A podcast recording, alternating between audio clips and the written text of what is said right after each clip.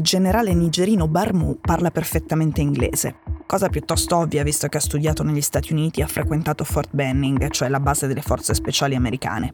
Fino a poco tempo fa, per la precisione fino al giorno del golpe in Niger, il 26 luglio, Barmu era il capo delle forze speciali del suo paese e parlava quasi ogni giorno con Washington. Dopotutto gli americani in Niger hanno una base gigantesca e preziosa e Barmu con loro collaborava in modo proficuo. Da quella base in Niger partivano i droni che hanno contribuito a debellare lo Stato islamico in Libia, quando lo Stato islamico era arrivato a un passo da noi. Insomma, al Dipartimento di Stato e al Pentagono è pieno di gente che ha salvato in rubrica il numero del telefono personale del generale Barmu e viceversa.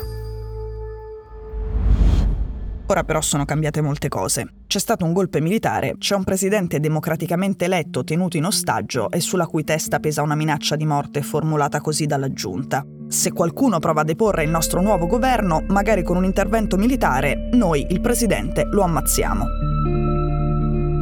Era stato proprio lui, il generale Barmu, a veicolare questa minaccia all'Organizzazione degli Stati dell'Africa occidentale, che in quel momento ipotizzava un intervento armato per liberare il presidente nigerino, cacciare la giunta e, soprattutto, fermare con la forza l'epidemia di golpe nel Sahel. Questo nella convinzione che ogni golpe che rimane impunito ecciti gli appetiti delle forze armate nel paese accanto. Oggi il generale Barmu ha due facce è sia uno dei golpisti, sia l'interlocutore la speranza per l'Occidente di mantenere un piede in una striscia d'Africa infestata dai jihadisti e pericolosamente vicina all'Europa.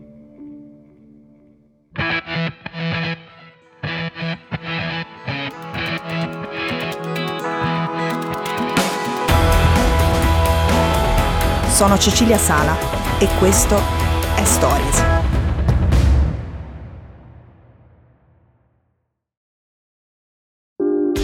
Domenica il presidente francese Emmanuel Macron ha annunciato il ritiro dei soldati e dell'ambasciatore di Parigi dal Niger, come anche la giunta golpista chiedeva. Macron dice che la situazione era insostenibile, per esempio il suo ambasciatore era tenuto alla fame, rovistava tra i vecchi ranci per i soldati perché i nuovi padroni del Niger avevano bloccato i rifornimenti alla sua residenza. Come era prevedibile, il capo della giunta, generale Tiani, ha risposto all'annuncio di Macron con soddisfazione, dicendo che il ritiro francese è un nuovo passo verso la sovranità del Niger, ora che è diventato chiaro a tutti come le forze imperialiste e neocolonialiste non siano più le benvenute sul nostro territorio nazionale. Ecco, in realtà la lotta all'imperialismo e al neocolonialismo non c'entrava nulla con il suo golpe, che è nato da scontri interni al potere nigerino ed è stato portato avanti dal generale Tiani per ragioni personalissime cioè per il timore che il presidente democraticamente eletto Mohamed Bazoum avesse intenzione di rimuoverlo dal suo ruolo di capo della Guardia Presidenziale. Così il generale Tiani lo ha anticipato e ha rimosso il presidente che era chiamato a proteggere. Soltanto dopo a Tiani è venuta l'idea di mascherare le proprie azioni cavalcando un sentimento antifrancese storicamente piuttosto popolare in Niger e di usare le manifestazioni in cui è stata cerchiata l'ambasciata di Parigi al grido di Viva Putin, viva la Russia per legittimarsi. Ora, il Sahel è una striscia di paesi che sta subito sotto quelli del Nord Africa. Questo è il terzo ritiro della Francia da quella striscia in tre anni. Parigi aveva già fatto lo stesso dopo il colpo di Stato in Mali del 2020 e in Burkina Faso del 2022. In questo modo, con l'ultimo annuncio del ritiro anche dal Niger, come dicevamo, in buona sostanza gli europei spariscono dalla regione infestata dai jihadisti e pericolosamente vicina. Restano piccoli contingenti, ci sono per esempio militari italiani in Niger, come ne erano rimasti alcuni anche in Burkina Faso, ma a malapena escono dalle basi. Per capirci sulla pericolosità della zona, nel 2007 l'1% delle migliaia di vittime che gli estremisti islamici fanno ogni anno nel mondo era una conseguenza di massacri in Sahel. L'1%.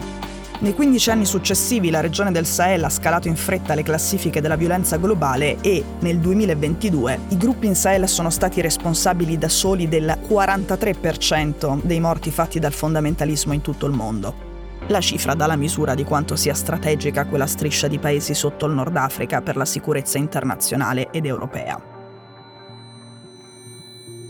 Quando la Francia è arrivata in Sahel stanziando migliaia di truppe in vari paesi della regione, lo ha fatto su richiesta di quelli che all'epoca erano i leader africani che volevano aiuto, cioè armi e uomini, ma soprattutto intelligence e tecnologia, per combattere l'ascesa delle sigle jihadiste. I due golpe in Mali e in Burkina Faso hanno comportato sia la svolta filorussa dei due paesi sia la cacciata dei francesi, ma poche soluzioni per contenere i fondamentalisti.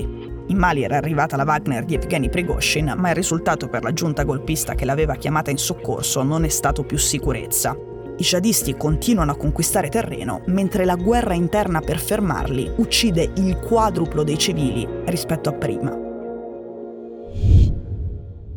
Oggi la giunta nigerina è paranoica e divisa al proprio interno anche sul punto a chi rivolgersi per chiedere supporto contro il jihad ed evitare una crisi di insicurezza paragonabile a quella dei propri vicini Mali e Burkina Faso. Il capo del golpe, il generale Tiani, ha sequestrato la saletta del palazzo presidenziale dove ci sono i dispositivi per intercettare le comunicazioni, ha licenziato i vecchi addetti e imposto i propri uomini. Oggi non esce quasi mai dalla sua residenza e controlla quotidianamente i telefoni anche dei suoi collaboratori più stretti. Secondo gli analisti teme un altro colpo di Stato, questa volta contro di lui da parte del proprio ministro della difesa, il generale Modi, oppure dell'ex capo delle forze speciali che oggi è il capo di Stato Maggiore, il nostro generale Barmou che parla un inglese fluente. Entrambi hanno migliori connessioni internazionali del capo Tiani e il primo, Modi, è già stato in Mali per prendere contatti con ciò che resta della Wagner e chiedere il supporto russo. Barmou invece ha detto alla vice segretaria di Stato americana Victoria Nuland che, per la giunta nigerina, Mosca non è affatto la prima opzione come partner contro il terrorismo. Non è chiaro se gli altri generali siano d'accordo con Barmou sul punto, ma per il momento, nonostante la lotta antiimperialista, la grande base americana in Niger da cui partivano i droni che hanno contribuito a debellare lo Stato islamico in Libia non è stata messa in discussione. Mentre la Francia se ne va dal Niger, l'America parla con Barmou e fa di tutto per restare.